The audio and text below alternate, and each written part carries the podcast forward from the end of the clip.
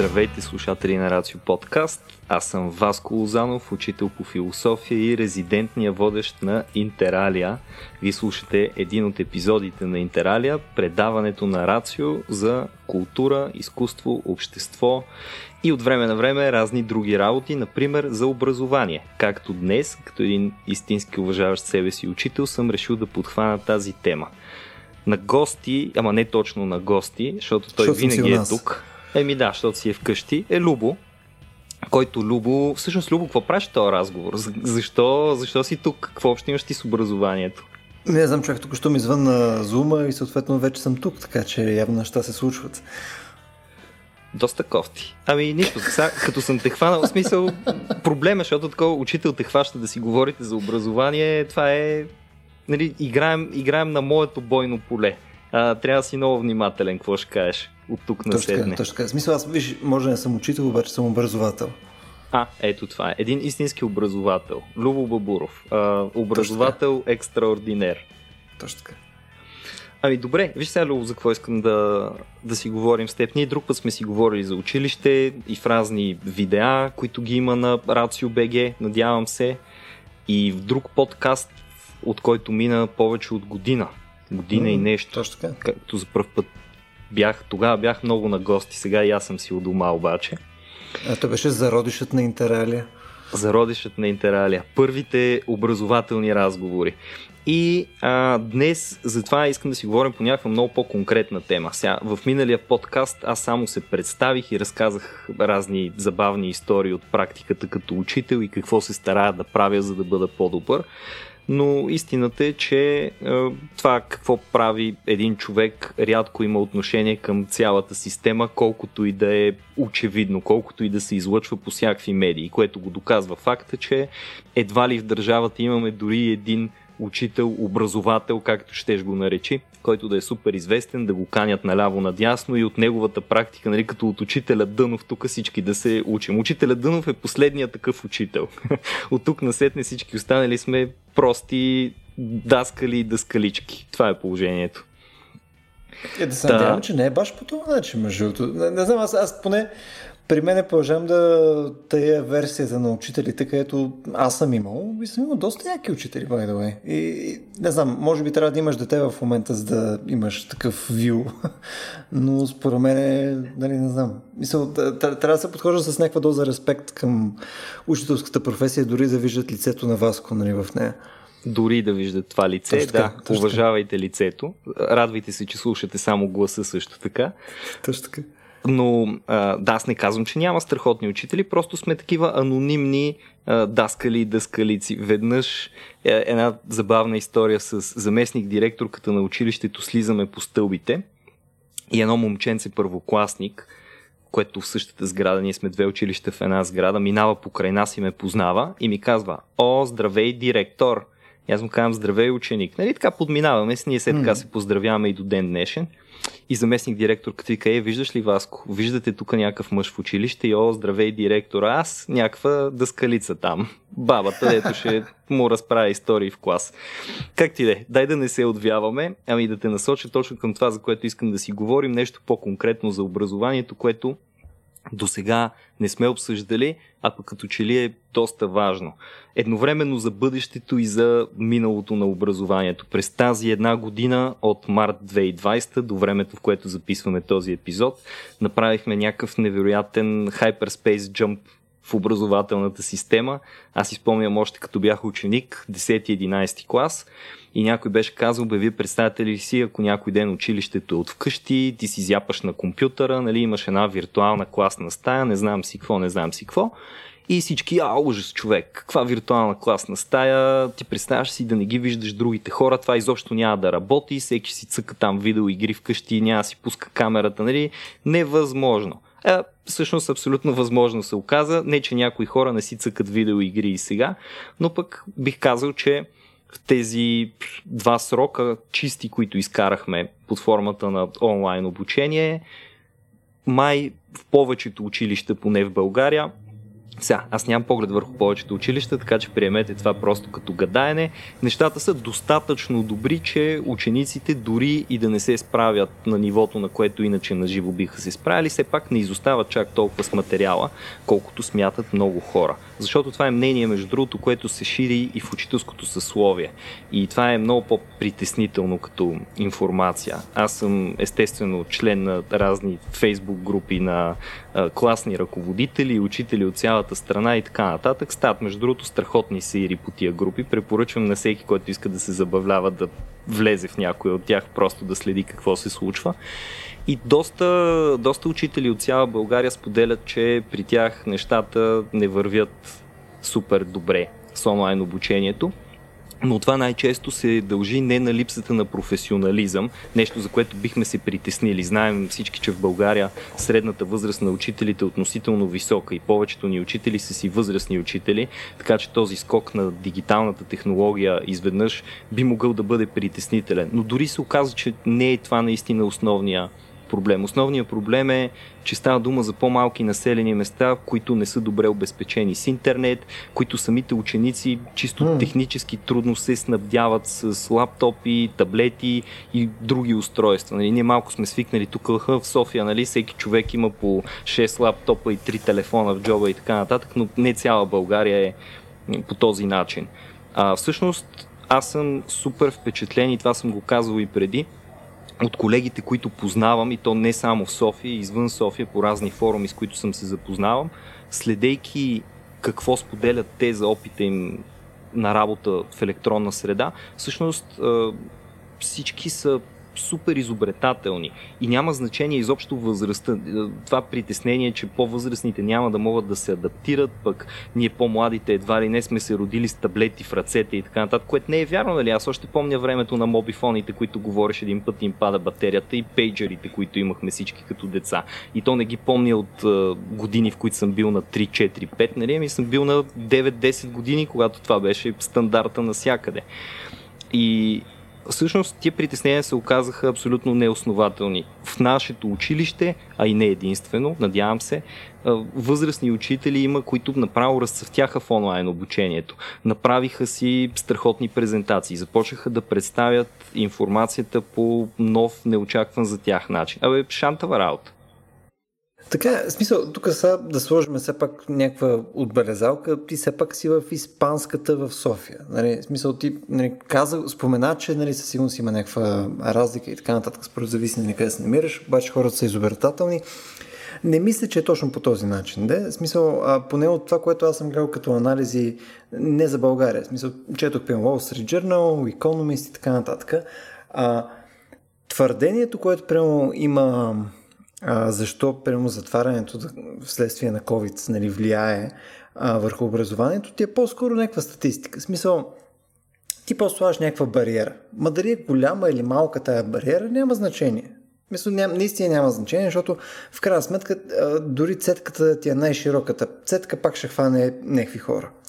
А, съответно, нали, обикновено цетка да хваща хората, които са с по-слаби възможности. Прямо нямат достъп до учителна техника, нямат адекватен интернет, mm. а, повече деца са прямо в едно семейство, а, или примерно просто затварят опциите на родителите по някакъв начин да допринасят за а, нали, допълнителни доходи вътре в семейството, защото те трябва да стоят в къщи, за да могат да наглеждат тези деца и така нататък. Така че не, не толкова зирал съм цялото нещо. По-скоро, е, по-скоро даже обратното. В смисъл имаш ам, много конкретни загуби, които са вследствие на това нещо. И смисъл, Мога да си представя, че а, в училища, които са като твоето или в серия други училища, които са нали, а, по-скоро средна класа и нагоре, това даже може да е страхотно за тях. Мисля, това, това по-скоро може да говори за някаква реформация на образованието и някаква крайно нужна дигитализация, която иначе никога нямаше да се случи, ако трябва да сме честни. Нали? В смисъл, то, то Нямаше, тенденции да. се влачат с а, части от процента всяка година. И за беше такова, всички сте в интернет. Нали? А, в смисъл, това има този ефект положителния, обаче бих успорил това, че е повсеместно добро нещо, поне към този момент. И мен това, което ми е интересно, примерно да те питам тебе, а, Ако си представиш все пак а, серията училища, които нали, бяха затворени са изцяло на някаква, някаква форма на дигитално образование и примерно са ти в а, Кърджили или все тая, някъде където са някакви малки села, паланки и така Това е почти цяла България, на практика. Да, и съответно а, там нали, тия затруднения под някаква форма нали, могат да накарат нали, съответно а, нали, серия ученици да имат някакви затруднения. Според тебе все пак в твоя модел на света мислиш че тези а, ученици губят нещо? Мислиш че и, изобщо по този начин работи образованието така, че те да са загубили нещо? Защото нали, имаш една програма, имаш нали, там първи до 12 клас, всеки един клас се изучава нещо конкретно и то надгражда върху придобити умения, които са били в предишния, предишната година, нали, с предишните предмети и така нататък. И то, то винаги е с наслагване. Тоест, те в момента, ако приемем, че примерно имало а, вследствие на тази дигитална трансформация някакви изпуснати часове, неща, на които нека да не се лъжим, могат да се изпускат и по много други начини, не само с следствие на зум колове. Нали? Примерно, може просто да си пушил в училище. Нали? нали?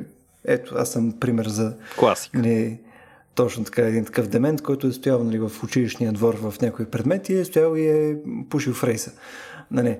Ам, факт е, че те са изпуснали тези часове и, и някаква доза материал, значи ли, че те наистина просто имат някакви дупки в образованието или си мислиш, че това има някакъв компенсационен механизъм, по който това може да се оправи? в мой идеален свят не са пропуснали абсолютно нищо. И го казвам доста отговорно, а, не като учител в хубава гимназия или нещо подобно, защото ти си прав. Аз се опитвам да не изхождам от моя личен опит единствено, ами наблюдавам колеги, които са в Шумен, Пазарджик, наляво надясно, mm. които виждам как със старанието си помагат да се развива а, средата при тях, техните училища. И много видях нещо, в което не вярвах чак толкова много, защото от години се повтаря, ако се хване педагогиката, че твърде много е бил поставен фокуса върху ролята на учителя в класната стая, а пък сега по-модерното разбиране е, че фокуса трябва да се постави върху ученика в класната стая. Нали, фокуса се разпределя обаче. И фокуса върху учителя до голяма степен падна именно в адаптирането в тая нова среда, защото ученикът не може да се справи сам. Ученикът в това онлайн училище е тарикачето, което ще заглушава микрофоните на съучениците си, ще каже нямам микрофон и камера, затова нали, в часа съм, ще напише в чата, господине в часа съм, но нали, не мога да отговарям на никой въпроси, ще си пусне да гледа някой сериал или да си доспи, каквото и да е. И се оказа, че всъщност при преминаването от една форма в друга форма, ролята на учителя страшно много натежа. Конкретно за това, което питаш, това има голямо отношение, защото там, където имаме един силен учител, без значение дали е малко населено място или голямо населено място, нещата сработиха.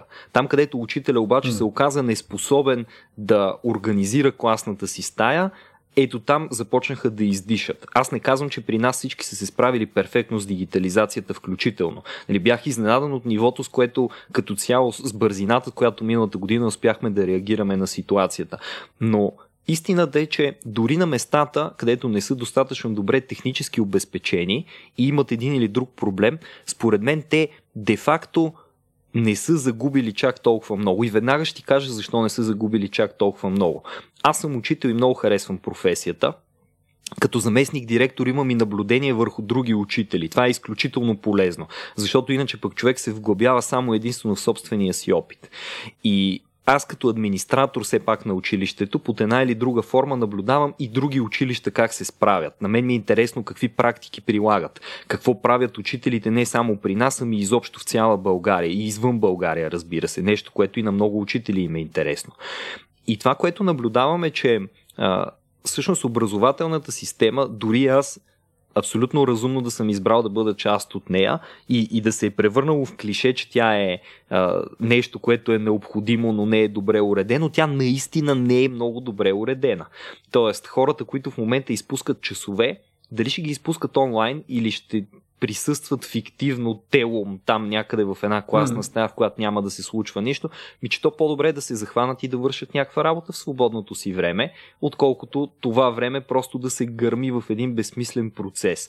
Тук си позволя малко по така скептично да вкарам в разговора идеите на Джон Гатол. Джон Гатол е разбира се, учител, той всъщност почина, мисля, че 2018 година, но а, учител в Съединените щати, награждаван три пъти, ако не се лъжа, 89-та, 90-та и 91 година за учител mm. на града Нью Йорк. И там във всичките му речи, които има, той се отказва, между другото, мисля, че точно 91 или 92 година спира да бъде преподавател и започва да пише книги, и може би това, с което е станал най-известен е една книга, в която обяснява как целта на държавното образование е затъпяването. Сега той цитира някакви статистики, които а, позволявам си да не съм съвсем уверен в тях. А, една от статистиките показваше, че примерно през 1800, на Изус говоря, 24-та година, когато е правено проучване на образованието на хората, които живеят в Съединените щати, на гражданите, се оказало, че много по-голям процент е грамотен, отколкото такова проучване, което е проведено 100 години по-късно, през 1920 и някоя си година. И сега не мога да повярвам, че за 100 години образователната система институционализирана по някакъв начин е разбила грамотността на хората. Напротив, смятам, че положението е малко като с интернет. Имаш един нож в ръцете си, имаш едно оръжие и дали ще го използваш за да си нарежеш месото или ще го използваш за да си отрежеш пръстите, до голяма степен зависи от теб. Ма зависи от то, който те учи как да държиш ножа. Защото ако за първ път го държиш в ръцете си, може и да се заколиш грозно. Ето, всъщност то това е аргумента за... Да, нали, то, образованието е някакъв инструмент и ние сме използвали този инструмент, така че да постигнем някаква конкретна цел. Тоест, ние сме видели, че ни трябва някакъв конкретен тип човек, нали, някаква конкретна класа, която е а, нали, грамотна, познава светския свят по някаква форма, има някакви основни скилове, така че да може да се влее в... А, а, нали, в работната ръка, Точно така, така че да е полезна. Нали? Да, в смисъл, да. Има някакъв сет от скилове и познания от света, така че да не е демент. Нали? В смисъл, то това е било основното нещо. Да, това е основната идея и е, естествено заедно с нея това, което и поддържа Джон Гато, аз пак казвам, леко скептично вкарвам неговото мнение, но смятам, че е ценно да го имаме изобщо в дискурса за образованието. Следвайки горе-долу линията и на Мишел Фуко до някъде, който като чуе институция и си мисли за затвор, нали? Джон Гато казва, училището иска да ни затъпи, училището ни учи да сме послушни, училището ни учи да сме зависими, интелектуално, емоционално, да търсим винаги одобрението на някого, да не забравяме тия оценки, нали? Нали, това е тема, която можем отделно да отворим и да си поговорим малко. Образованието те кара да си безразличен. Казва, нали, ти имаш един материал, ти имаш физика, която е очарователна, да знаеш как работи света, нали, какво по-хубаво от това, как може да не се вълнуваш от това да искаш да научиш какви са природните закони и как ти можеш да се възползваш от тях дори за да постигнеш някаква твоя цел, но вместо това ти просто имаш оценка по физика за първи, втори сроки за годината и, и за теб борбата е да изкараш тая оценка. Тоест правите безразличен към наистина хубавото в живота, казва. И освен всичко друго е объркващо. Защо е объркващо? Защото днес имаш 6 часа и те са математика, биология, физическо, след което, примерно, пак математика и след това имаш български язик и литература и накрая част на класа или някаква друга такава измишлетина. Тоест, вкарвате в един супер странен момент, в който ти си претрупан с материал, който е разнопосочен, тъмън излизаш от единия част, нямаш време, влизаш в другия, трябва мозъкът ти да се пренастрои от анатомия на човешкото тяло, прямо в решаване на логаритми и е някакъв смърт, ужас. Така и така реши да цитираш Фуко. Мисля, че е време, тъй като го няма Стоян Ставро, някой вместо него да цитира Кант.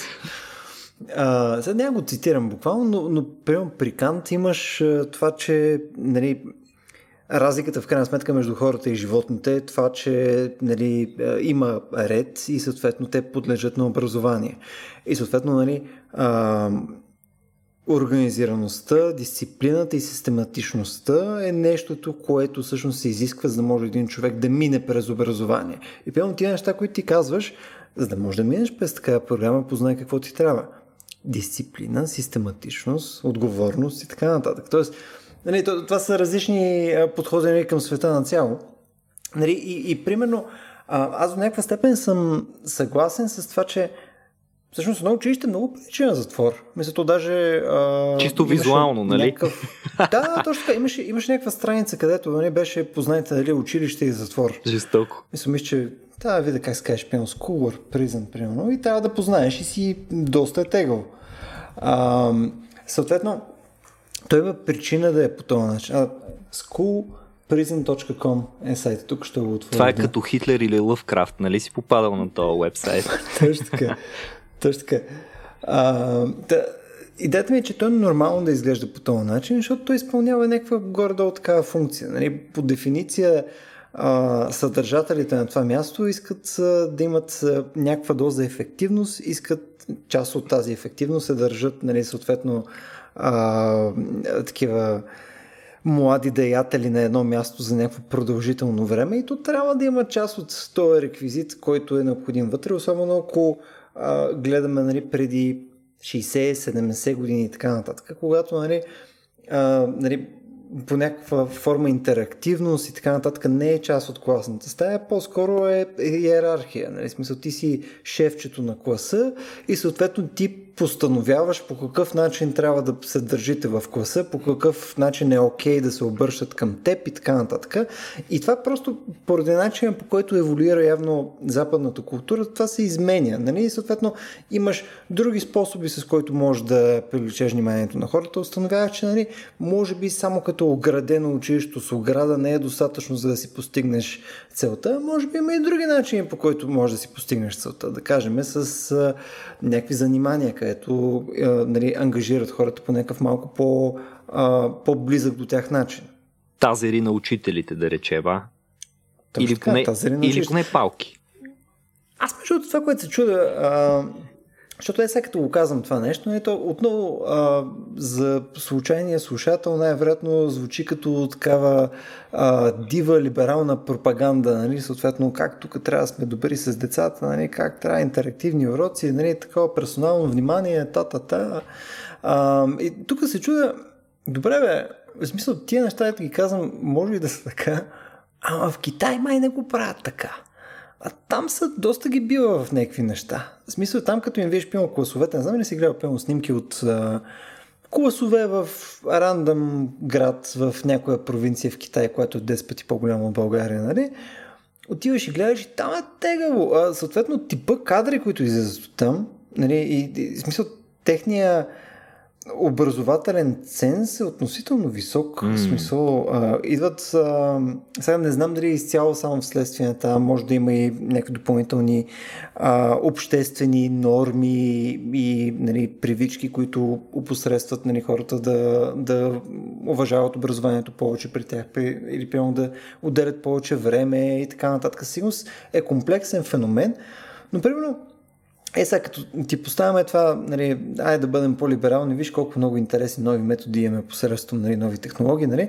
Ма в Китай, като не го правят по този начин, а също имат чудесни резултати, това значи, че е правилният начин това, което ние в момента мислим. Ама ние дори никога при нас в нашата цивилизация не сме прилагали такива либерални методи. Това е някаква нова идея. А пък училищната система, поне аз мисля, че някакси не се е щупила според това предназначение, което има. Ако приемем, че предназначението и до някъде е подобно на това на затвора, да учи на дисциплина, организираност, нали, там да може да приобщи тия хора към обществото лесно, да им каже, виж сега, ти после отиваш на едно място, където има други хора и те очакват от теб това, да си отговорен, да си послушен и да гледаш шефа ти, нали, да го, да го слушаш какво ти говори, да се подчиняваш и така нататък. И любо като ти стане шеф, е, че просто ще слушаш и подкаста задължително, за да трупаме нали, слушания в точно така, като точно статистика.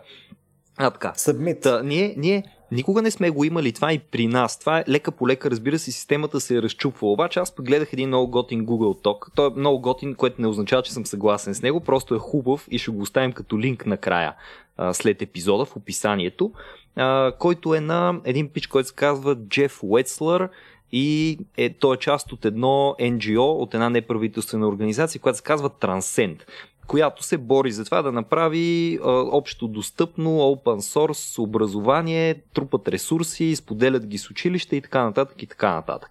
Та неговата презентация в този Google Talk започва с снимки.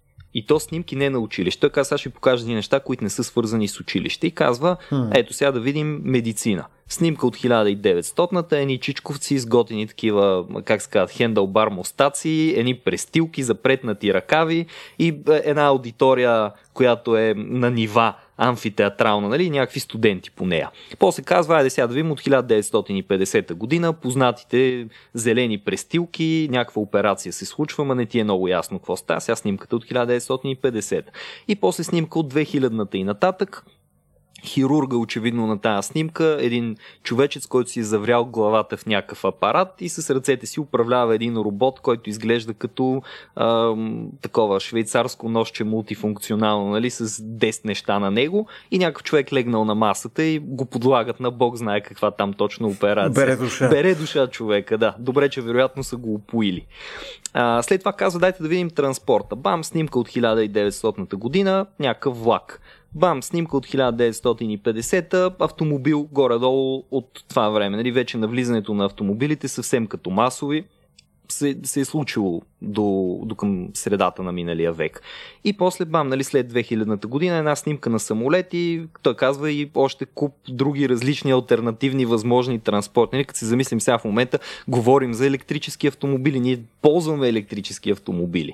Mm. След това каза, нали, също може да го приложим и в комуникации, медии и така нататък. Дайте да видим сега образованието, защото сме се събрали да си говорим за образование.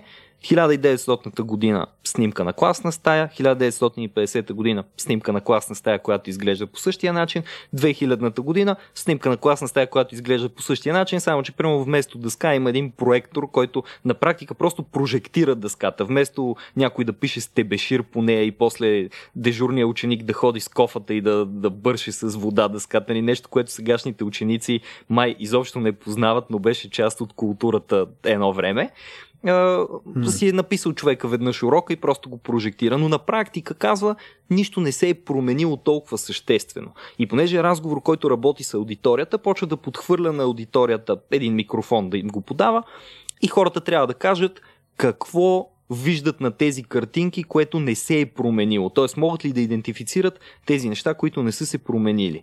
И гледай сега какво казват тия хора. Прямо казват, прави ми впечатление, че всички продължават да използват хартийни тетрадки. Нали, ние отдавна вече имаме лаптопи, които имат и достатъчно батерия, пък и разклонители могат да се сложат по стаите. Би, би трябвало вече да сме някакви супер умни, нали? всеки ученик да си ползва електрониката, технологиите, да разчитаме на тях в крайна сметка.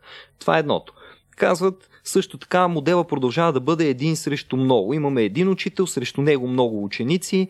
Групите обикновенно са същите, нали, дали 1900 или 2005 година. Пак имаме едни 20-30 деца заедно, които стоят и зяпат един учител, който им говори. Освен това, а, така, са, така са разположени класните стаи, че всички, освен тия, които са на първия ред, на практика зяпат някакви вратове на хората пред тях. Така е организирана класната стая, че да не се гледат в лицата. Възрастта на учениците е горе-долу еднаква. Това е, между другото, много интересен поинт. Ако си на, примерно, 14, обаче четенето не ти е силната страна, защо да не влизаш с тия, които са на 10 години? Нали, ако обърне внимание mm. на това как е устроена образователната система, ти, примерно, завършваш четвърти или пети клас с тройка по български язик и литература и директно продължаваш нагоре. Тоест ти продължаваш успешно на там, на където са продължили останалите, които са много по-подготвени от теб.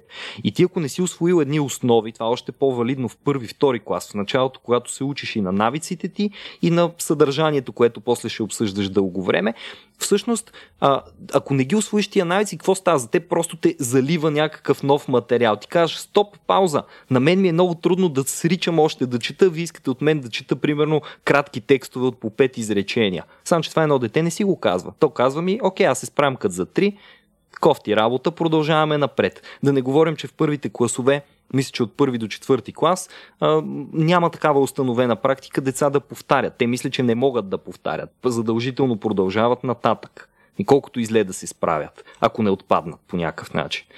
И да, да не ваксат по някакъв начин. Да, и това, примерно, случвало се при нас, ние, понеже испанска гимназия ти го спомена, от време на време, като се освободи място, защото разни деца пътуват, местят се нали, в други държави, освобождава се място и кандидатстват и, примерно, имаме някакъв брой ученици, които идват от други държави. Да речем българи, които идват от Испания, или пък семейството е българин и родител с друго гражданство и примерно са живели цял живот в Чили или Еквадор и сега идват в България, защото трябва, просто решили са да се местят и трябва да намерят училище и са видели, че при нас има свободно място и наши колеги по български язик и литература отделят отделно от времето си, за да преподават български литература на тези деца, които на практика не са учили нито български язик, освен в семейството си общо потребимо, нито пък особено много българска литература. Да не говорим, че на нас ни е втръснало примерно да си повтаряме българска история, там. България на три морета, Хан Крум, цар Симеон и така нататък, защото това го има примерно в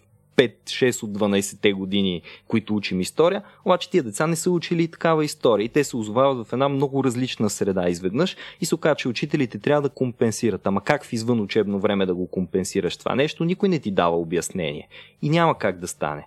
И ето, оказа се, че а, аз поне съм, разбира се, на това мнение, училището може да бъде полезно в даването на структура. Ако учителят е адекватен, може да те научи да спазваш крайни срокове. Аз още първата ми година като учител нафрасках едни двойки и както се оказа, учениците ми го помнят това нещо, защото им бях дал един крайен срок, който те не бяха спазили и им казах ми, сори, имахте крайен срок, представете си, че това беше най-важният крайен фатален срок за живота ви и сега да се разминавате само с двойка. Няма да има други последствия, но това е. После не съм им я гледал тази двойка, като съм им писал финалните годишни оценки, но беше важно като урок за тях, те малко да се сдухат, защото не ме познават. Нали? На мен ми е първа година, никой нищо не знае и е хубаво да, да се установи някаква такава репутация дори.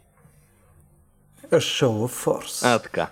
И а, за тия, за тия деца, които питаш, които казваш ми, да, те, те всъщност не изпускат ли твърде много, като не са в класната стая, непопулярно мнение, подчертавам непопулярно мнение, но аз мятам, че учениците трябва да са съпричастни с собствената си воля страшно много за образователния процес. И то това е безспорен факт. Според мен никой разумен човек не би успорил, че учениците трябва сами да си гонят интереса в училище. Защото а, именно заради тази неравнопоставеност един учител срещу 30 ученици в един клас а ти имаш примерно 5-6 класа, ако преподаваш само в един випуск, ако преподаваш повече випуски, още по-зле. И как да обърнеш индивидуално внимание на всеки един другото нещо, което ти на практика засегна. Mm. И това е абсолютно невъзможно. Аз не се гордея с това, но има мои ученици, на които преподавам цяла година, на които така и не им запомням имената до края. Нали, аз не ги питам всеки път да си кажат mm. името. От време на време се споменават тия имена. Но това не е група от 6 човека, с които аз работя всеки ден, защото сме един екип и името изкача отново и отново. Нали, аз това име го знам на хартия. Аз мога ти кажа на хартия трите имена на всичките ми ученици, но в никакъв случай не мога да вържа името с някаква физиономия.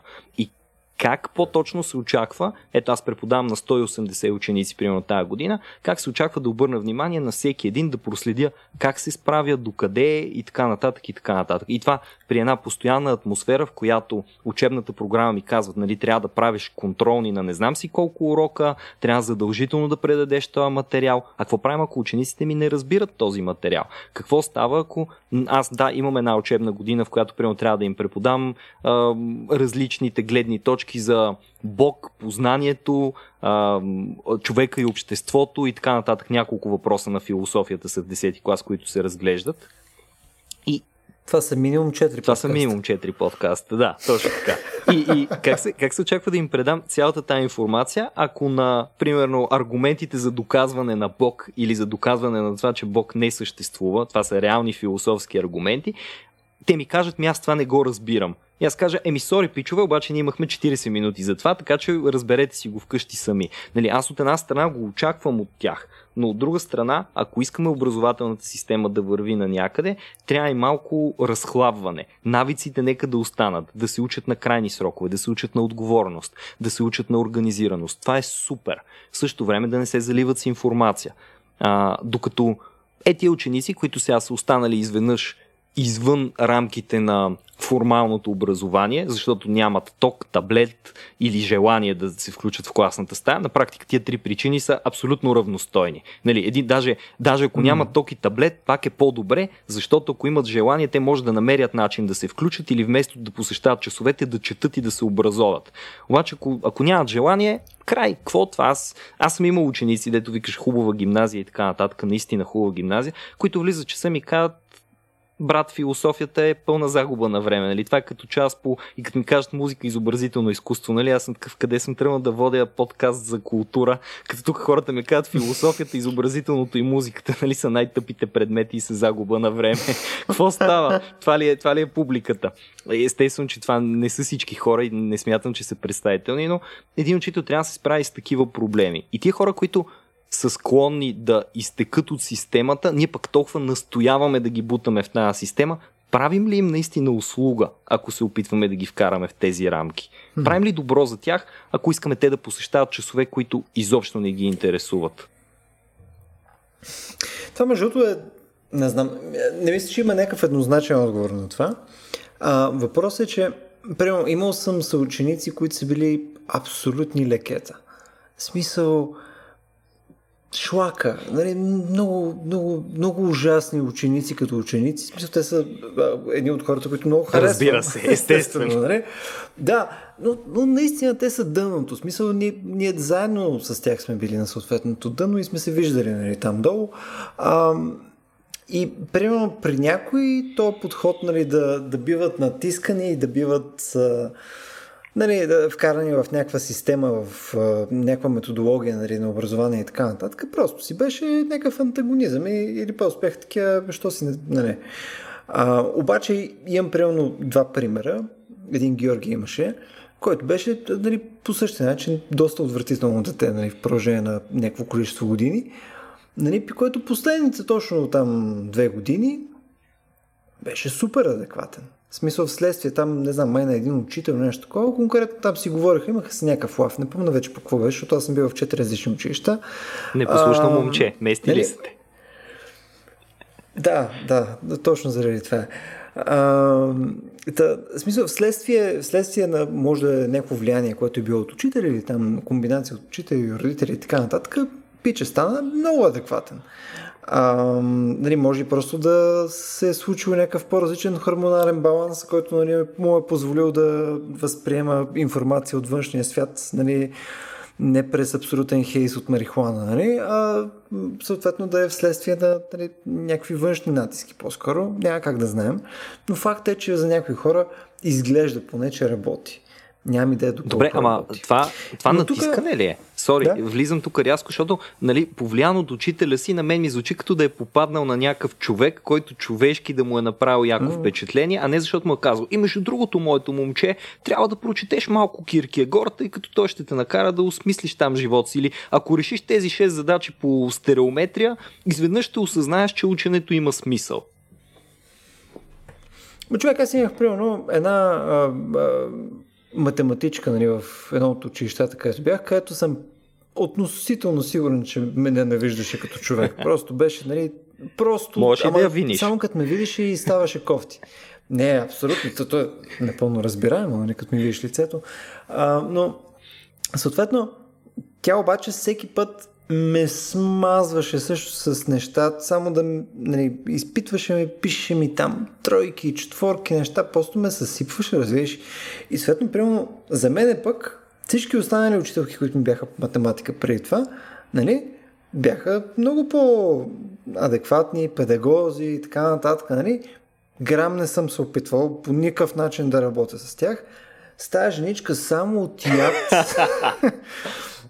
хванах майка и откачана просто, нали, тук цялото мисъл, всичко, е, само заради нея започнах да разбием геометрия, заклевам се, смисъл, буквално само заради нея, нали, там. И, нали, е, там всичките линейни уравнения, неща и така нататък, нали, вследствие на това, че трябваше да почна да го разбирам само и само да не трябва там да и виждам отвратителната физиономия, нали, фанах и го научих. Факт, там баба ми беше учителка по математика а, нали, а, при бая години и съответно даже отивам при нея срам на срам, казвам, бабо, дай тук да измислиме нещо, тук нали, не се получават нещата, нали, има, има една ужасна жена. Нали, съответно отивам, уча, подготвям се и това приема като натиск може и да се работи. Мисъл, това виж, ам, знам, че ти имаш някакъв контекст нали, за как работи работата, принципно, и позитивният реинфорсмент е полезен, нали, смисъл с а, да имаш някой, който нали, да работи с теб човешки, нали, да може да те изгражда като личност, да те обучава нали, по начин, по който ти искаш, така нататък. Негативният също понякога работи. Смисъл не, че нещо, обаче просто понякога работи. Не работи за всички и не е нещо, което искаш пълно за децата си. Поне аз така си го представям. Обаче аз го виждам, че пион при мен е работил. И ако нямах тази жена, най-вероятно нямаше да се интересувам от математика в момента, който е абсолютно. Има много факт. хора, които даже не насякъде в отделни области, имам пред ученици, това нещо работи за тях. То, впрочем, работи после и като каквото и да работят нататък, това, това нещо просто е принцип за тях. Нали, виждал съм го в Озон, трябва да ти призная. Нали? Имаше там определени Точно. колеги, които някакси работеха по-добре, когато бяха стресирани, когато бяха притискани и така нататък. Ама напука е такова, то тапак Любо тук ми каза, че не съм се справил добре, аре па да види дали не съм се справил добре. А, аз не отричам, че това е мотивационна стратегия. Тоест, има такива, при които да ги антагонизираш по определен начин, може да се окаже по-мотивиращо. За жалост не мога да кажа, примерно, че на мен това ми се е случило с химията. Ще да е страхотно да кажа, че едно време госпожа Бъдева, която ми преподаваше химия, това между другото тук е истинска история. А, и аз имах тройки, и аз през живота си не бях имал тройки, докато не стигнах до тая химия. И съм ревал толкова много над уравненията по химия, докато един ден не им се ядосах, не на нея, а на тях. И не хванах да просто е така, ще изуча химията и съм учил всеки ден, вместо да цъкам на компютъра някакви игри, съм сядал да уча по химия, докато не стигнах съвсем честно и справедливо до шестицата. Извървях си пътя от 3 до 6, както е някаква мечта нали, за всеки лош ученик по някой предмет. Абсолютно, роки 12 положението вече... Не мога да кажа, че съм станал сега заместник директор на испанската, нали, само за да и бъда шеф преди тя да се пенсионира. Нещо, което се случи, нали, тя се пенсионира прямо миналата година или нещо е такова. Поздравявам я, тя никога няма чуе този епизод, но аз я поздравявам. Но мога да кажа, че във времето ми като ученик в същата гимназия, в която сега преподавам и която сега помагам да се администрира, а, има, имал съм опит, в който а, такъв тип антагонистично отношение ме е надъхвало много. А, имал съм и опит, в който пък при други учители, при други предмети, това изобщо не е сработвало. И според мен добрият професионалист, mm-hmm. тук вече обаче превключваме фокуса върху учителя конкретно, добрият професионалист веднага може да се усети и да знае за кого моркова, за кого тоягата. Въпросът е, нали, тук сега какво гоним? Ефективността измерва колко е напреднал ученикът ти в съответния предмет ли или колко добре се чувства в този предмет ли. Нали, то критерий вече се е омазал тотално. Особено mm-hmm. сега 21 век, дето казваш ти и така не отворихме съвсем тази тема, затова сега ще я ще надникна пак в нея, а, дето, дето се казва към всеки ученик отделно индивидуално внимание и всеки да бъде гален с перце и ако нещо не му е удобно, и така нататък и така нататък, да се измисли начин да му стане удобно. Mm. А, аз бях, между другото, те скоро ще излязат резултатите, даже може би по времето, по което този запис ще излезе, те вече са излезли резултатите. Журирах един конкурс заедно с няколко души. Този конкурс е за разработка на гражданска програма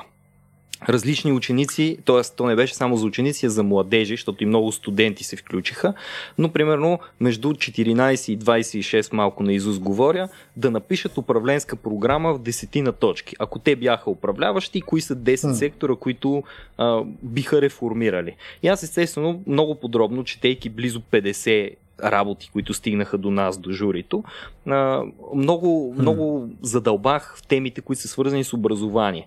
И хубаво впечатление ми направи в няколко от подадените заявления, там кандидатури, че не беше казано време е да се направи реформа в образованието, която да отразява индивидуалността на всяко дете, защото не трябва да съдим за рибата по умението и да катери и за маймуната по умението и да плува и така нататък. Ами напротив, беше казано доколкото това е някакъв държавен стандарт. Нали? Трябва да се помисли за начин по който всички да бъдат интегрирани в процесите, минимума знания, който е наистина полезен за живота, хубаво да бъде отделен и то от практикуващи учители беше малко такова край на експертите. Спрете да карате експерти, които не са влизали в класна стая да определят кой е важният материал, дайте на учителите да го определят това нещо, защото те виждат учениците какво евентуално ползват, какво освояват в скоби. Не съм съвсем съгласен, че експертите от Министерството не могат да го кажат това нещо. Даже смятам, че може би те би трябвало да имат поглед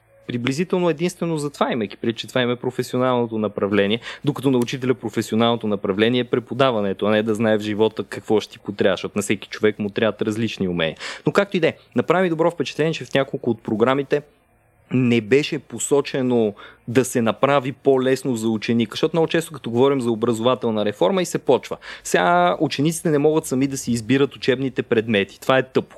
Ама ако учениците можеха сами да си избират учебните предмети, всички шестокласници ще да си изберат да цъкат видеоигри и компютри, да, да рисуват в пейнт нали, големи пениси. Съжалявам. И казах го това нещо и, и някакви такива глупости, защото в шести клас това правят. Нали? Шести клас те го правят също като навали. Аз даже и в момента го правя. Като навали сняг на двора и аз като си погледна през прозореца и двора просто все едно ти си минавал от там. Нали? Просто изрисуван целия, изписан с някакви приятни пожелания.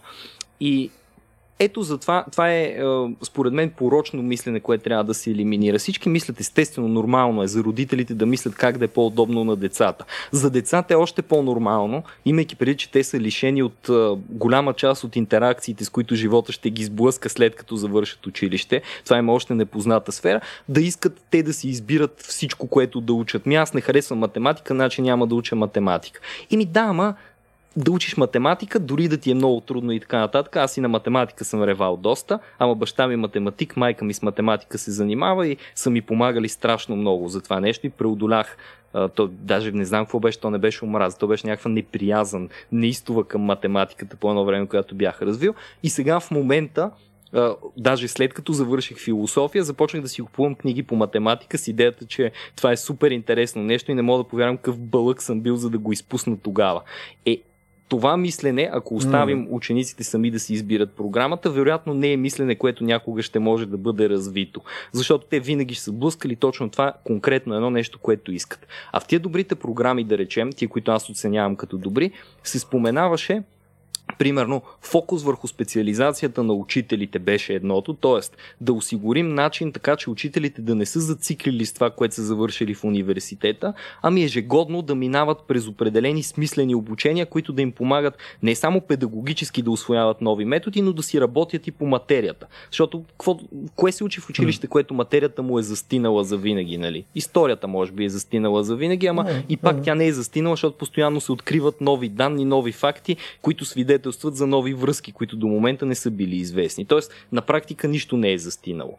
И другото нещо, за което се фокусираше в тия добрите програми, беше не толкова избора на ученика, нали, той, той да бъде господар на образователния процес, защото това би било абсолютно погрешно. Тотален хаос би настанал, ако ученика стане господар на процеса, но беше да се измисли начин, по който да се стимулират учениците да освояват не просто умения, свързани е, с практическите аспекти на живота по-късно, нещо, което искаме всички, нали, учителите и учениците и сега, и преди сме го искали, и за бъдеще ще го искат, но също така да се възпитава, е, как беше формулирано, то много красиво го беше формулирала една девойка, да се възпитава е, навика за постоянно себеусъвършенстване. Нещо е такова.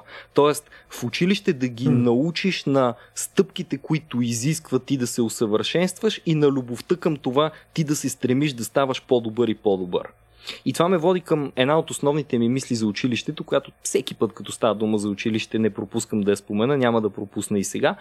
Училището не е академия професионалистите отиват в университета и там стават такива. Никой не е завършил училище като професионалист.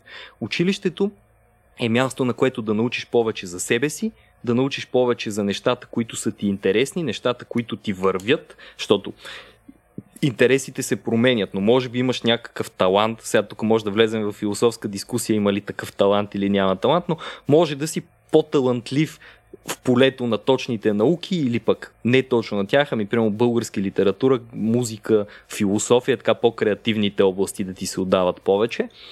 И на последно място, но много важно, е, е, училището е място, на което се учиш да социализираш. И това е далеч по-важно. Но то няма как да минава като просто, ето сега вие сте един клас от 30 човека, днес е час по запознаване и говорене, нали? Говорете си, споделяйте неща. То винаги е в контекста на то Тапанар Лозанов по философия с тъпото домашно, което ни даде. Да, човек, много го мразя, нали, такова и такова. Я дай да седне. Е, това е бондинг, Еми, бондинг е, чудесен бондинг е. Е така. Но пак а, отклонихме нещата към учителя, а на мен първоначалната ми мисъл от преди около 30 минути сигурно, беше, че не мога да ги хванеш тия хора, каквито и да са ученици, и да ги набуташ на сила в рамките на системата. Тоест системата не е това, което печели хората. Може, но в смисъл според мен е по-скоро не, не е проблема това, че е система, защото винаги ще е система, а по-скоро трябва нали, да е uh, нали, you can't fight the power, нали, the power is always there. Uh, в смисъл, по-скоро съдържанието на тази система може би не изпълнява тия две цели, които ти изкристализира накрая. Не, защото, нали, окей, ако искаш да а, научиш хората как да работят с други хора по-ефективно, защото колаборацията е огромна yes. част от света. Мисля, това е най- най-високата оптимизация, която някога сме стигнали. Смисъл, ако някой си мисли, че може да е нали, вълк, единак, а, перфектно продуктивен, а, най-интелигентен и най-способен по всичко, нали, новини в 12, не. Нищо, няма как. Мустаците му се накъдриха. До, до известно време. Можеш, да, ами няма как. В смисъл, дори да ти се получава по някаква форма, просто това не е начин по който работи света. Ам, това е, нали, е, от една страна е това, от друга страна, ако искаш да идентифицираш какви са наклонностите на, нали, на някакво дете в някаква конкретна посока, нали, или да я добавя и трето, нали, примерно да ти остане някакво, каквото и да е дефиницията на обща култура, нали, мисля, че и трите неща не ги постигаме. Може би даже само едно постигаме до някаква степен, което е социализацията, защото просто то си е някакъв такъв а, своеобразен мишмаш от хора, където просто те мятат вътре и съответно се надяваш по някое време да не си а, такъв Като затвор едно към едно. Нали, да. Да, а, тези две неща, което е обща култура, и съответно някакви наклонности, не мисля, че излизат конкретно от образователните им програма в момента. Примерно, е, сега ако ти ме питаш първите 7-8 години какво съм учил по история или по все да, по каквото и да ме питаш. Нямам никаква идея. Абсолютно никаква идея. 99% от нещата, които знам в момента, знам от последните си, не знам, може би 10 на 15 години и са вследствие на мой интерес.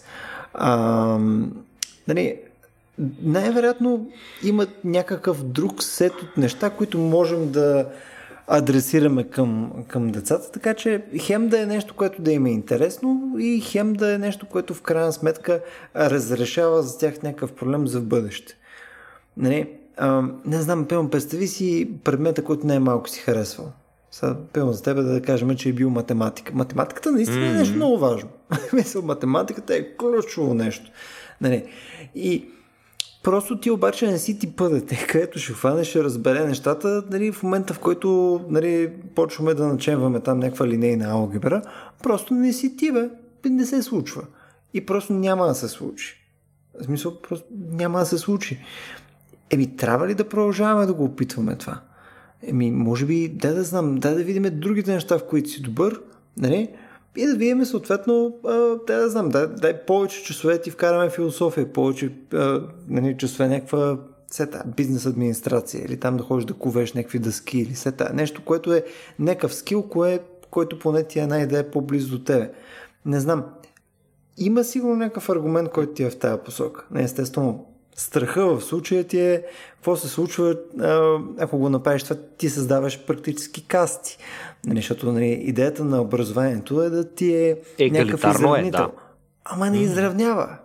Да, ама не изравнява. Разбираш, смисъл, а, намерението е чудесно, резултатът е трагичен. В смисъл, това, това, това ми е моето притеснение за образованието. Сега, определено нито съм експерт в това нещо, нито съм бил а, учител, бил съм шит ученик, нали? Но наблюдението винаги ми е, че Абе, нещо се изпуска. Защо е такова скандална загуба на време в някои направления, където в крайна сметка не носи много? Аз съм и до някъде съгласен, и до някъде не съгласен обаче с това, което кажеш и ще ти кажа защо едва ли много хора си спомнят какво точно са учили по който и да е от предметите, първите им 8, даже да не казвам първите им 9 години, в които са учили. И така, може би 10 клас, 16-17 годишен, вече имаш някакъв горе-долу спомен. Аз самия, дет съм много паметлив, имам спомени от всичките ми години, но да кажем, че не взимам себе си като някакъв пример. Това, което като учител наблюдавам и като човек, който изследва учебните програми, е, че не случайно тази информация се повтаря в годините. Тоест, накрая училището не изисква от теб да знаеш реално 12 години, а то изисква от теб да знаеш един материал, който практически целия може да бъде преподаден, да речем, в 3 или 4 от тия 12 години. Обаче, първи, втори, трети клас, да речем, са ти стъпалото, на което а, ти изграждаш навиците си и дори до голяма степен любовта си към ученето. Ако началният ти учител, затова началните учители са супер важни, поне според мен, ако началният ти учител е добър учител, ти може би имаш много по-голям шанс да станеш добър ученик. Количество различни фактори могат да повлияят, разбира се, по-положително или по-негативно на този ти опит. Това не е нещо обаче, което а, е контролируемо. Това, което е контролируемо е хора, които наистина ги бива като начални учители да бъдат слагани като начални учители да изпълняват тая работа учиш малко там родино знание, природознание, които лека по лека се превръщат в биология, в география, превръщат се в някакви други предмети, които по-специализирано ти казват определена информация. Не случайно споменах, че ние за Крум, Симеон и там още един, всъщност на практика цялото първо българско царство сме го учили сигурно в 5 или 6 общо години. Те не са били последователни години, те са били малко по малко. В първи клас научаваш, че Хан Аспарух пресякал Дунава, забил меча между краката си, нали? Казал е, тук ще бъде България. Това е всичко, което трябва да пренесеш във втори клас. Във втори клас може би се появява 681 като година, учителката те мотивира или учителя, айде да не казваме, че е задължителна учителка, учителят ти те мотивира да го научиш, защото имате викторина, която трябва да сте назубрили някакви дати, една такава сурова информация, която си иска да знаеш, но лека по лека, повтаряйки го в годините, то заедно с досадата за окей, това вече съм го учил, whatever, ти е едно надграждане. Всяко повторение ти е полезно повторение. А и първо го учиш много просто, после става по-сложно, после става още по-сложно. Или, тук вмятам само, или поне това е основната идея. Доколко добре се постига е друг въпрос. Нали? Тук вече имаме а, две основни звена, които отговарят. Едното звено е министерското звено, което трябва да изготвя адекватни програми, Примерно аз смятам, че по философия 8, 9 и 10 клас материала, който се изучава е много важен, но е много неадекватно разпределен. Примерно сега преподавам в 10 клас, в рамките на 10 клас с 2 часа седмично ние трябва да покрием логика, т.е. те да имат основи на логическото мислене и от философската страна да разбират какво са аргументи, как ги строим тия аргументи, какви логически грешки можем да допуснем, нали, учим там ад хоминем, всичките тия неща, сламен човек и така нататък. Mm-hmm. След което изведнъж минаваме в онтология, метафизика, трябва да си говорим сега за какво е реалността, какво е Бог, какво е познанието, какво е човека и обществото. Изведнъж нека да забравим цялото това нещо, трябва да си говорим за философия на държавата и правото. Това е в рамките на една година по един учебен предмет. И аз не наблюдавам по останалите как вървят нещата, но само по философия минаваме през три, да те винаги може да кажем, че можем да намерим една далечна връзка. Аз постоянно търся тая връзка. Например, чрез личността на философи може да се намери тази връзка. Когато споменаваме за справедливостта и първите идеи за държава, да речем, ние казваме, аха, тук Платон и Аристотел още са имали идеи. С какво си спомняме Платон и Аристотел от еди кога си? Ама Реално философията между 8, 9 и 10 клас изобщо не е свързана. В 8 клас философията е на практика психология, в 9 клас е етика и естетика и в 10 клас е то мишмаш, който сега ти представих. И ето тук аз намирам, че имаме някаква mm, грешка mm. на министерско ниво. Но тук, чакай само да ти, да ти върнем пак малко въпрос. А, защото, виж какво е моето то не съм, не би казал, че е притеснение, но по-скоро при мен е някаква така а, въпросителна стои. Нали, аз не казвам отново, че не трябва, примерно, на, на децата да се преподават неща и те не трябва да учат нали, някакъв сет от нали, сложни, детални и така нататък неща. А, това, което ти ми описваш, рано казва, ми, те до някаква степен са малко прости. И съответно сега ще им го повториме това в продължение на 12 години. Не го казвам в лошия смисъл прости, а просто нали, е, от да. гледна точка на развитие и така нататък са прости. И съответно в рамките на 12 години им компресираме тия 3 години. Ама моят опит с деца, нали, когато нали, вече една брой познати има деца, които са на по 7, 8, 10 години и нагоре, нали, което е малко странно за мен, нали, да призная. Не включая някои бивши мои съученици, има деца по 15 в момента, между другото. Да. А, странното е, че те изглеждат, че всъщност хващат безкрайно бързо и, и, и, и много в дълбочина и не забравят бързо. Аз забравям бързо, те не забравят толкова бързо. Мисъл, е, преди какво време, то вече беше преди пандемията, да? защото нали, напоследък не се виждаме с толкова много хора, но преди година и половина говорих с едно момче, който беше пил, да кажем, 6 клас. И си говориме там, защото той беше почнал там да а, играе някакви игри, някакви неща, пък беше минал, значи човек, той разбираше концепцията за економиката вътре в една игра mm-hmm. по-добре от мене. В смисъл, знаеше кое как работи, мисля, просто беше си ударил време, внимание и така нататък и си беше напълно адекватен. И то не е нещо, което е а, тип а, мускулна памет, нали, просто да ходи да стреля някакви деца, някакви други в а, интернет, или нали, не е до рефлекс или до крафта си, е конкретно абстрактно мислене, проследяване съответно на някаква логика, а, планиране за в бъдеще, а не само за някакви текущи ползи и така нататък, което си е практически висок, високо ниво процес на нали, е. мачкане на данни. А, нали, те са едни малки да, мокри компютри, практически тия малки лекенца в 6 клас, а, които ме бият на разни игри.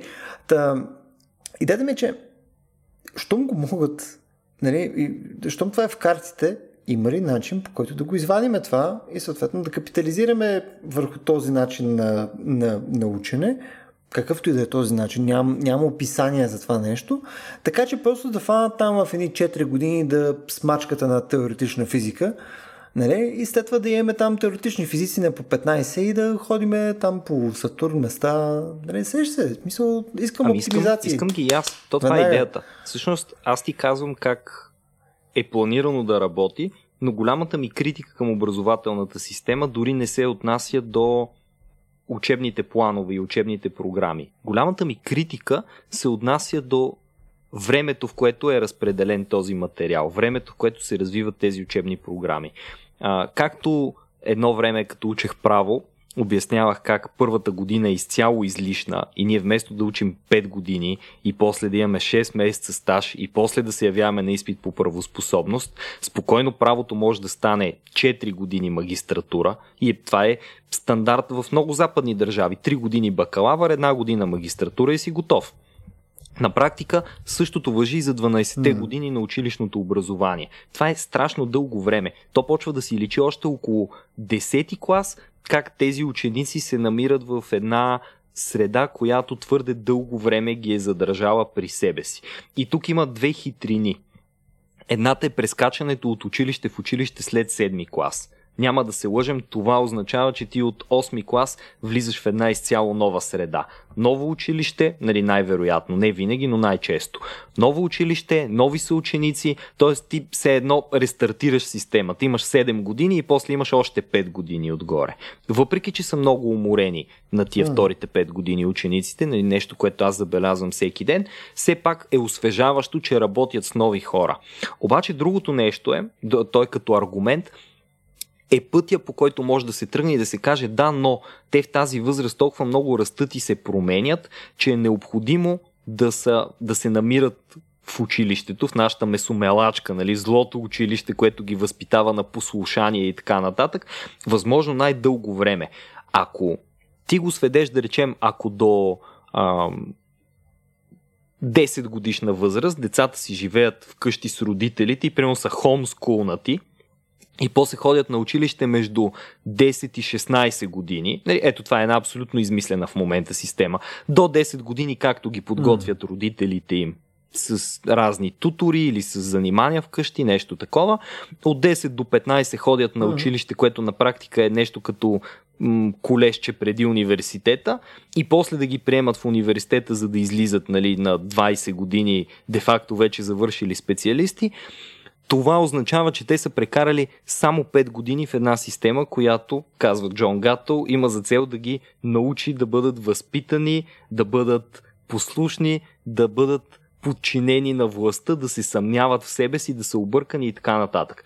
Докато това тази протяжност, разтягането в 12 години на това образование е именно до голяма степен основанието да бъдат наистина индоктринирани по-голямата част от хората в едно такова послушание, ако приемем, че разбира се, училището и училище за послушание.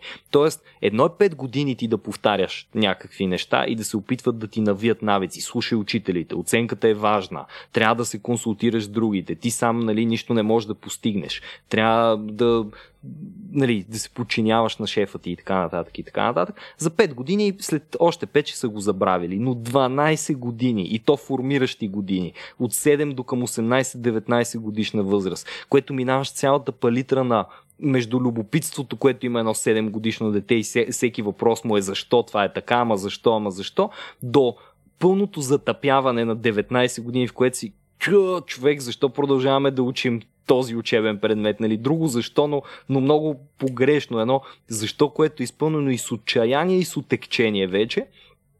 И там на, на, до тази възраст ти си минал през, защото това си доста години, нали, 12 години е много време. А, ти си съзрял, променило се е тялото ти, променило се е мисленето ти, влюбил си се за първи път, загубил си някой близък човек, може би за това време. Случили си се количество ужасяващи количество хубави неща и коя цялата константа през цялото време? Училището, 15 септември.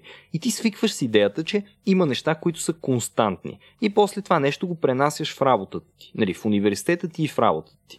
И затова не е толкова странно, че ние откриваме бунтовници сред учениците. Е, този бунт на 15, 16, 17 годишни, трудните тинейджери и така нататък, той е съвсем естествен. Те вече на тази възраст, вече на 13 години са пребозили от образователната система. Вече живота им е еднообразен а дори не знаят какво ги очаква по-нататък. Но то е един до голяма степен безсмислен бунт, защото много от тях, не искам да кажа, че не трябва да се бунтуват, напротив, много е хубаво в тази възраст да бъдат така настроени, защото тези, които видят смисъла на бунта, после го запазват в себе си и могат да го осмислят добре, но те продължават да ходят на училище, продължават да се явяват на изпити, продължават до голяма степен със същото нещо в университета. И не искам да звуча като някакъв абсолютен а, черноглед изрод учител. Нали, облечен съм в черно, но не съм черноглед.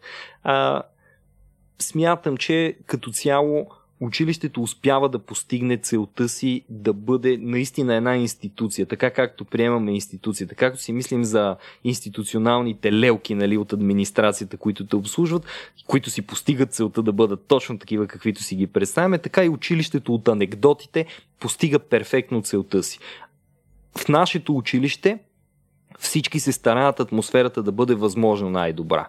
Директор, директорите се стараем, учителите се стараем, учениците се стараят, администрацията се старае, дори лелите, които почистват стаите и те се стараят да си вършат работата по възможно най-добрия начин, да се усети като една обща среда.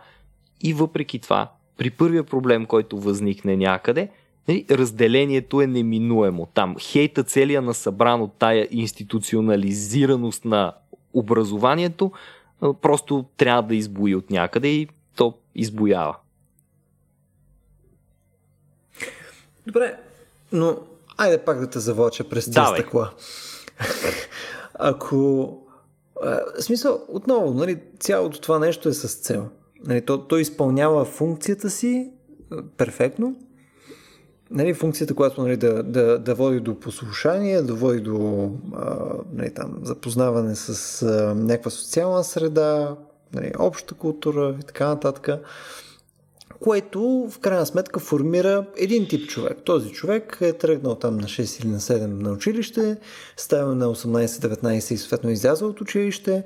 Той има един набор от каквото и да наречеш, че са тези умения, които той има, нали, или познания и прочее. И той нали, или отива там в университета, или по-скоро отива нали, в... А, ако сме реалисти, че все пак по-голямата част от хората не трябва да ходят в университет, нали, отива завода. в а, вече някаква работна среда. Точно, дали ще е завода, дали ще е там някакъв сапорт, някаква IT фирма, да копае някъде, да кара такси и така нататък. Нали?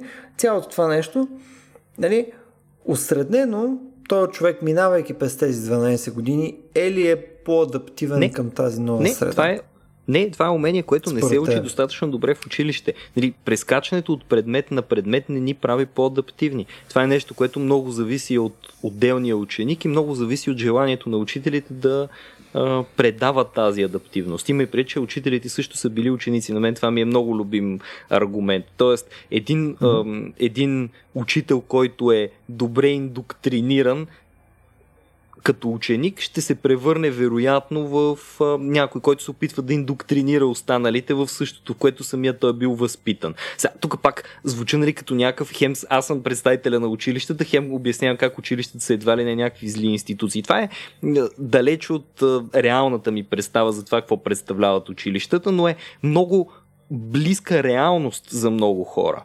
Адаптивността Адаптивността е mm. прекрасно умение. Аз обожавам адаптивността и смятам, че има много начини по които тя може, тя дори не се преподава. Това е нещо, което трябва да оставиш човека в различни среди, за да може да го усети, самия той да намери начина си. Защото някои, да кажем, се адаптират като стават а, угодници, нали? почват да ласкаят, там откриват веднага кой е шефа, почват да му се подмазват и по този начин се адаптират. Други се адаптират като обръгват, спират да им пука там, стават някакви отвратителни неща и така се тая. Смисъл вече толкова съм свикнал на гадни неща, че окей, няма проблем, адаптирам се към тая нова обстановка.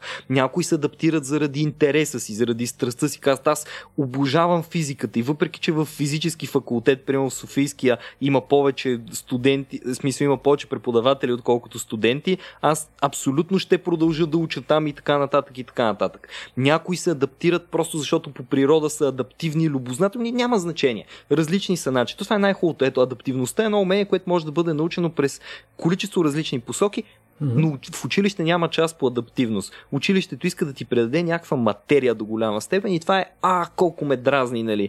Мен лично много ме дразни. И аз едновременно трябва да се съобразявам с това нещо. В смисъл, трябва е силна дума. Сега, не знам колко, мога само да предполагам, но предположението ми би било, че са доста учителите, които имат официално някаква учебна програма, но са е, да, майната и на тази учебна програма, просто действаме така, както аз смятам, че е най-добре.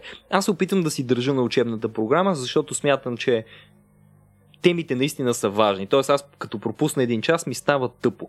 Но има примерно различни начини. Да кажем, аз не мога да преподам целият материал в класната стая и затова казвам, ето до тук стигнахме, за останалото, което е важно и ще ви питам следващия път, ви давам видеоклипове и домашната работа, вместо да бъде попълни три малумни упражнения, които всеки може да попълни, или един да направи, а другите да препишат, става гледайте Into the Wild, защото следващия път ще си говорим за човека и обществото. Искам mm. да гледате Into the Wild, това е реална домашна работа, която имат между другото учениците ми за следващата седмица и да видим какво на базата на опита на е тоя Александър Супер Трамп, както сам се нарича, нали, пича, вие можете да си извадите като извод за връзката между човека и обществото. Вие бихте ли станали Александър Супер Трамп, вие бихте ли се интегрирали повече в обществото и отричате ли неговия път, нали, въпреки че той за него е бил вълнуващ и така нататък и така нататък. Ето ти някакъв начин, по който това нещо може да бъде избегнато. И учителя също трябва да бъде адаптивен, нали, говоряки за адаптивност. Трябва да помисли. Това мога да го направя в клас. Mm. Примерно една дискусия мога да я направя в клас. Една дискусия извън клас, очевидно не мога да я направя. Няма как, няма как да стане това нещо. Затова трябва много добре да си планираш как да как да предаваш тези умения, които искаш. Умение за критично мислене. Супер важно за философията и на мен ми казват, учи ги да пишат есета и така нататък. Добре, ама сега представи си. Аз имам 180 ученици, те трябва да напишат 180 есета, които аз да хвана, да прочета и да им дам обратна връзка. Това е една задача за всички да пишат есе. Да речем, че мога да го направя в рамките на един срок. Прочитам 180 работи, давам критична, смислена обратна връзка на всеки един от тях, Ама за да видя той дали се развива в това умение, колко есета трябва да напише всеки един от тях, колко есета трябва да прочета аз. И това е само едно от уменията. Само една от примерно 10 компетентности, които аз трябва да преподавам като преподавател по философия. Е, се вика как да стане. Точно така. Ма тук, примерно, а, да, това между другото, като кор компетенция, нали, която ти е критично мислене, това, това е доста важно. А, нали, аз като си го представя, примерно, като mm-hmm. работодател, предполагам, в някаква степен. Нали, пълно като, ам, като си представя човек, с който бих работил, или пълно просто като колега, нали? Ам, нали, критично мислене е там. Определено е важна част от това yes. си качествено човешко същество. А, обаче, примерно, фактология и така нататък не ме интересува ужасно. Нито като работател, нито като човек. Мисля, интересно е хора, които а, са способни да държат в главата си нали, факти и, и са способни да боравят с някаква материя, която са научили във времето. В смисъл, то със сигурност помага на цяло. Нали, никога не е минус, според мен, но не е задължително в много случаи. А, особено в момента, не където нещата си на разположение. Но нещото, примерно, което аз, примерно, за себе си, аз се научих на това нещо практически на първата ми работа. Не, как подявалите да работя с хора? В смисъл, не да си говоря с хора, не да социализирам, не да ми е интересно, не да се забавлявам, не е такова, а съответно качествено да достигаме до някакъв ефект. Нали, примерно имаме проект – Обикновено в училище какво се случва? Има някакви проекти, ама има там Всички някакъв неща. дето прави някакви неща. Нали, той ги изнася цялото нещо. Точно така. Рано нико, нито, заклевам се, нито едно упражнение не съм правил в живота си нали, в училище, което да е водило до някаква спойка, която да има разделение на длъжности, където да има менажиране на някаква обща дейност, нали, която води до някакъв крайен резултат.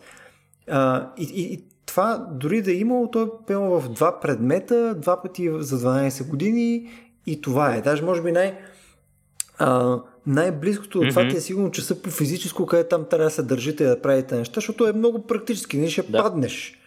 В смисъл, има просто някакъв гай, който трябва да стои за тебе, те хване или там приема да те поддържа докато правиш неща, или ти държи краката, като правиш лицеви опори, там коремни преси и прочее.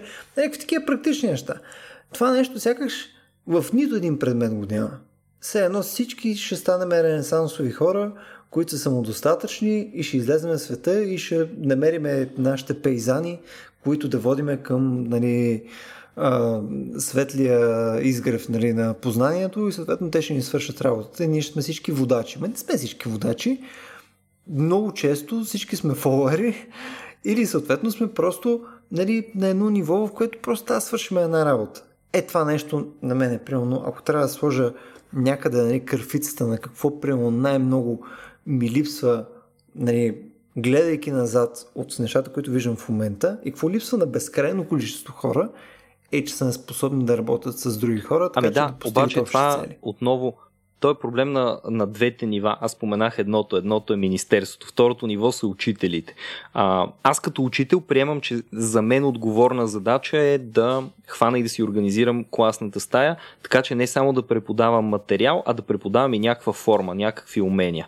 И може би е въпрос на късмет на какви учители ще попаднеш. Може би трябва да бъде въпрос на държавна, световна, даже политика навсякъде, учителите да им се помага да набират подобни инструменти. Защото ето ти кажеш, примерно липсва работа в екип. Ма работа в екип не е предмета на, на нито една учебна дисциплина. Не е случайно. Нямаш учебна дисциплина работа в екип. Работете в екип и сега ще оценя работата ви в екип. Обаче, работа в екип можеш да имаш практически по всеки един учебен предмет.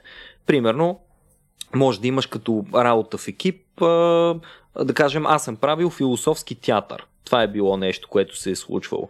Тоест, давам на учениците определени, определена задача и те вкъщи трябва да подготвят, да речем, четирима души, постановка, която да е посветена на тази тема. Да речем, имаш 7-8 различни добродетели, 7-8 екипа във всеки клас и всеки екип си тегли, да кажем, добродетел, милосърдие.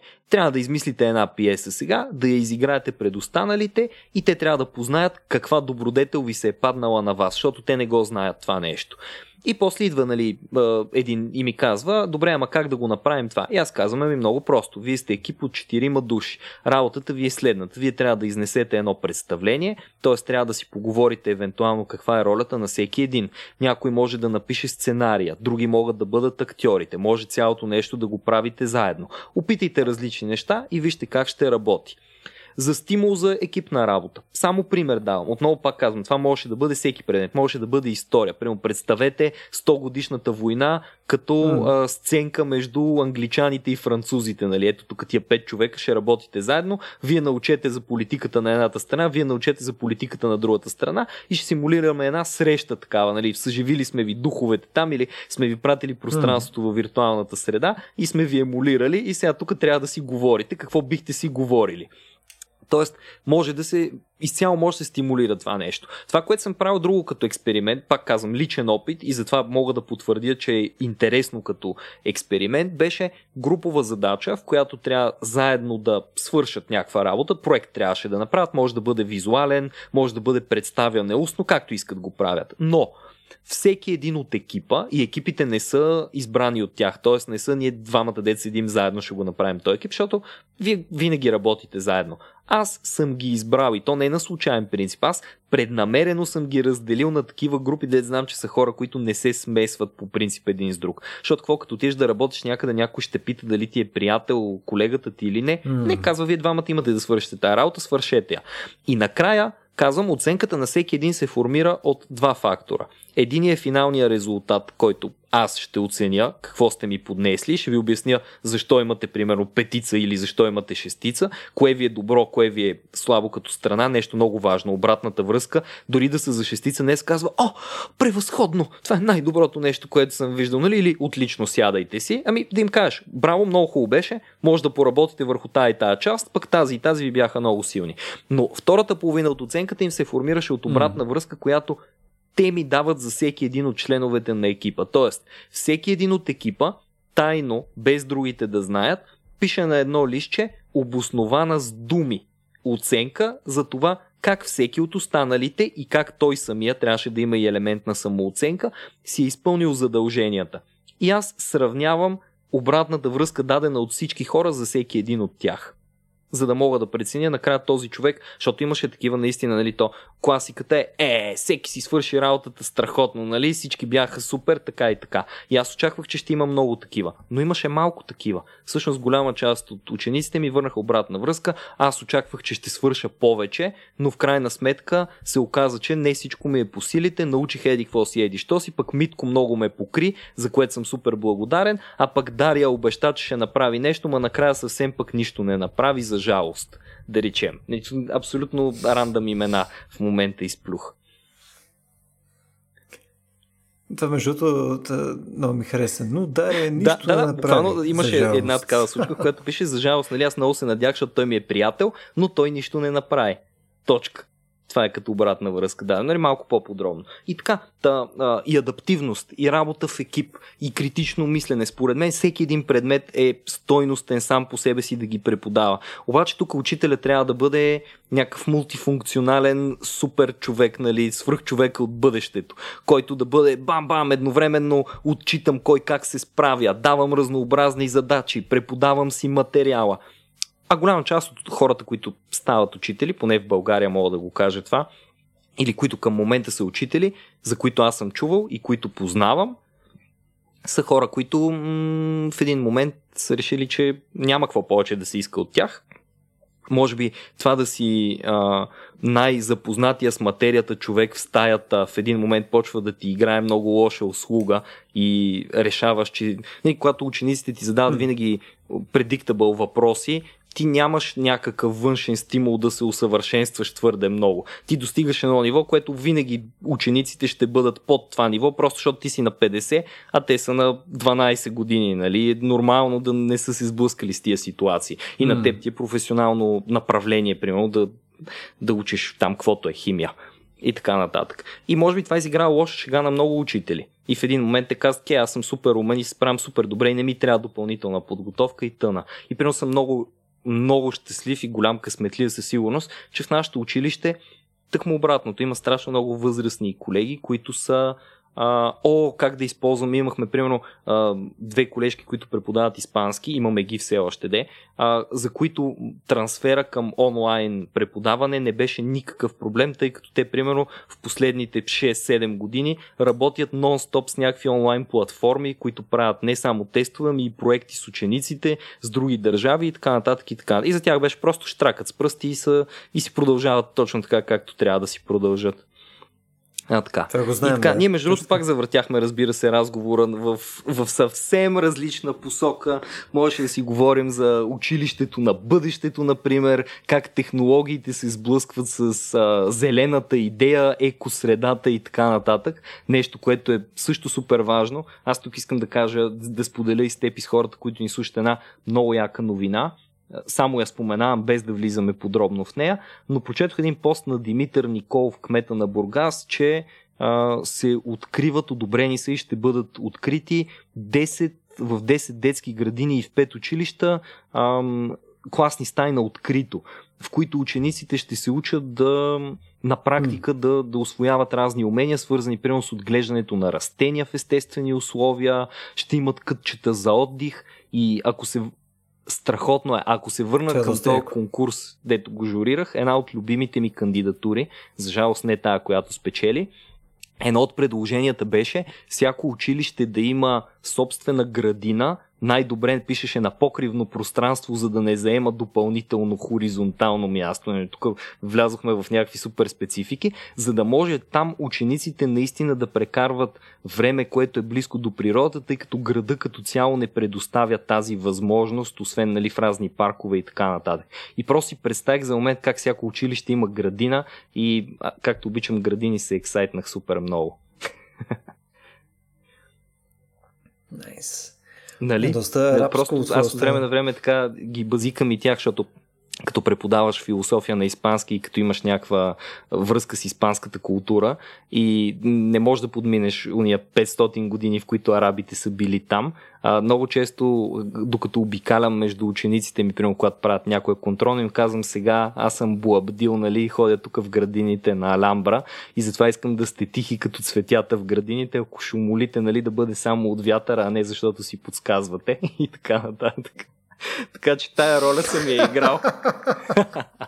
Селам А, алейкум. и така. Ами аз, знаеш какво, аз ти предлагам Разговорът беше много приятен, но мисля, че имаме поне две-три теми, които излизат от него и бихме могли да се хванем да си поговорим друг път. Даже много ще се радвам, ако поканим на гости още някой от образователната система. Е, да не ме обвинят в тирания. Ставро. Аз мисля, че Стоян Ставро би дал интересна гледна точка, макар и не за училище, да ни той вече като университетски преподавател има съвсем друг пък поглед. Това, което ние отглеждаме като цветя в училищата, то е в следващата оранжерия. Next level. Та... Училището в крайна сметка може да бъде страхотна творческа среда, може да бъде и абсолютна месомелачка и до голяма степен зависи колкото от учителите, толкова и от учениците.